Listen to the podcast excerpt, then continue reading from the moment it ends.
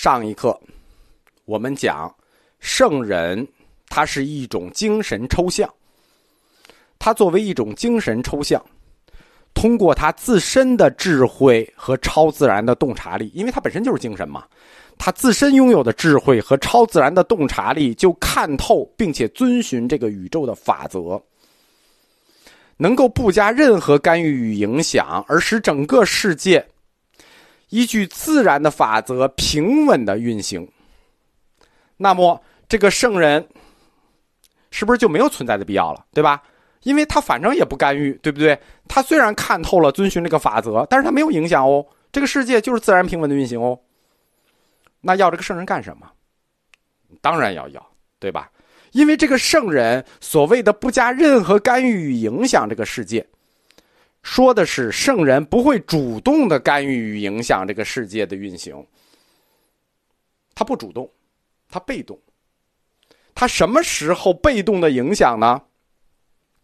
当这个世界对他有感的时候，圣人提供应而已，感应感应，世界有感，圣人有应，天道天有应，以感应的形式。圣人回复这个世界的 message。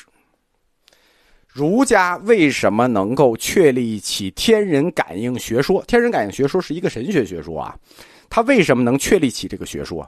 就是因为儒家圣人观，就是我们刚才解释的这个圣人的概念，圣人之心，圣人之心对这个世界不加参与，但随感而应。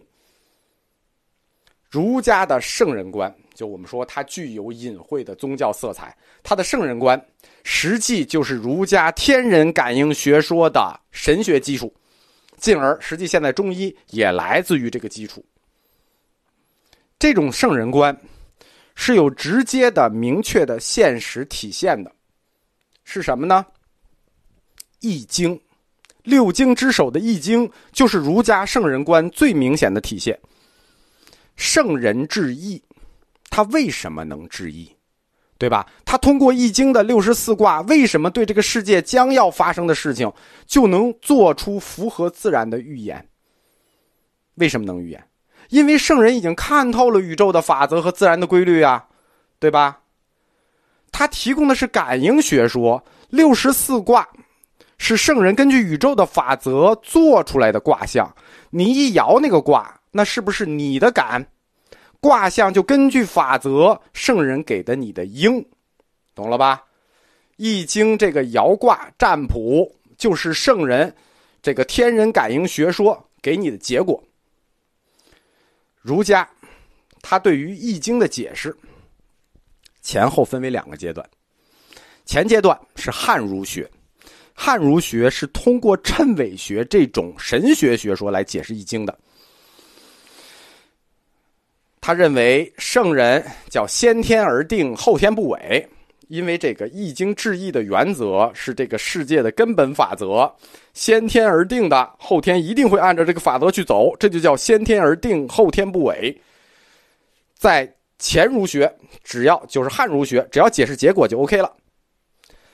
当历史发展到了一个新的阶段，就是我们说的公元三百年到四百年这个阶段，玄学兴起了。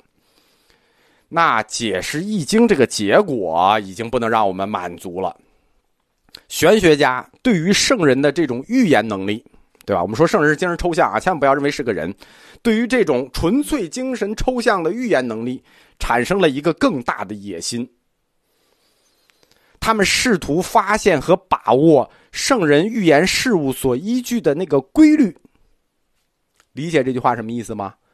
就是。要发现制造易经的理论，而不是解释易经卦象的视线。原来我们就是汉儒学的时候，给你卦象，你解释就完了。现在我们的野心更大了，我们想知道圣人他发现的那个根本规律到底是什么。我们要了解这个规律。玄学家希望通过理解圣人所理解的那个规律，干什么呢？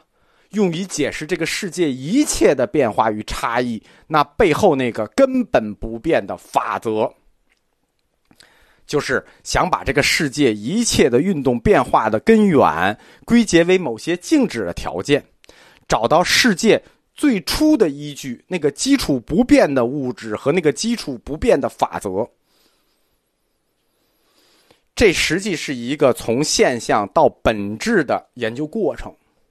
儒家弟子从研究，就是研究圣人通过易经啊，圣人如何通过易经展现未来？儒家弟子研究这个过程，进而希望研究把握展示未来的那个规律，再进而想研究把握这个规律的那个规律。就是建立这个规律的那个原则，想知道圣人是宇宙是如何建立这个规律的，从现象自发的导向了对世界本体论的研究。那玄学家的这个构思听着就很难吧，对吧？从易经最后找到一个宇宙的根本规律，用于解释这个世界所有的事情是难，但是我们前面讲过呀。中国士人在处理理论问题的时候，总是举重若轻。我们刚才讲的这么一大段本体论的核心问题是什么？对吧？从圣人质疑到找到规律，到规律建立规律的规律，最后通过这个规律再解释世界，这么一大串复杂的关系之中，最核心的关系是什么？是世界的根本规律与圣人之间的关系。懂了吧？有圣人，有世界的根本规律，因为他发现的呀。他们之间是什么关系？他投射到现实世界来，实际就是现实的政治哲学与抽象理论之间的关系，对吧？世界的根本规律，实际就是现实的政治哲学的操作。圣人的圣人之心，实际就是这个抽象的理论，所以。儒家弟子玄学要讨论的本体论核心问题，再一次从纯理论落到了应用层，对吧？从讨论世界的规律与圣人之间的关系，落到了现实政治与抽象理论之间的关系。从理论到应用，中国哲学界有句话，叫做“中国没哲学”。这句话说呢是过了，但也不是完全没有道理。中国儒家在研究哲学问题的时候，尤其是在研究抽象的本体论的时候，他们其实根本没有离开过现实的政治哲学。为什么这么说呢？我们捋一下他们研究的思路啊，他们研究圣人发现的规律。就是玄学家要研究圣人发现的那个规律，圣人为什么能质疑？因为他发现了规律，所以我们要研究这个规律。研究圣人发现的这个规律叫什么？叫研究圣人之道。研究圣人之道的目的，你不能说我没目的，我就是好玩对吧？在中国，任何学问都必须有用，你不能没目的，对吧？而且这个有用呢，还得特指对生活有用，否则你这个学问就很难立身。你不能像西方哲学家一样，说我研究这事儿没目的，我纯粹就为了思辨的快乐，那叫浪费粮食。我们中国不不允许你干这种事情。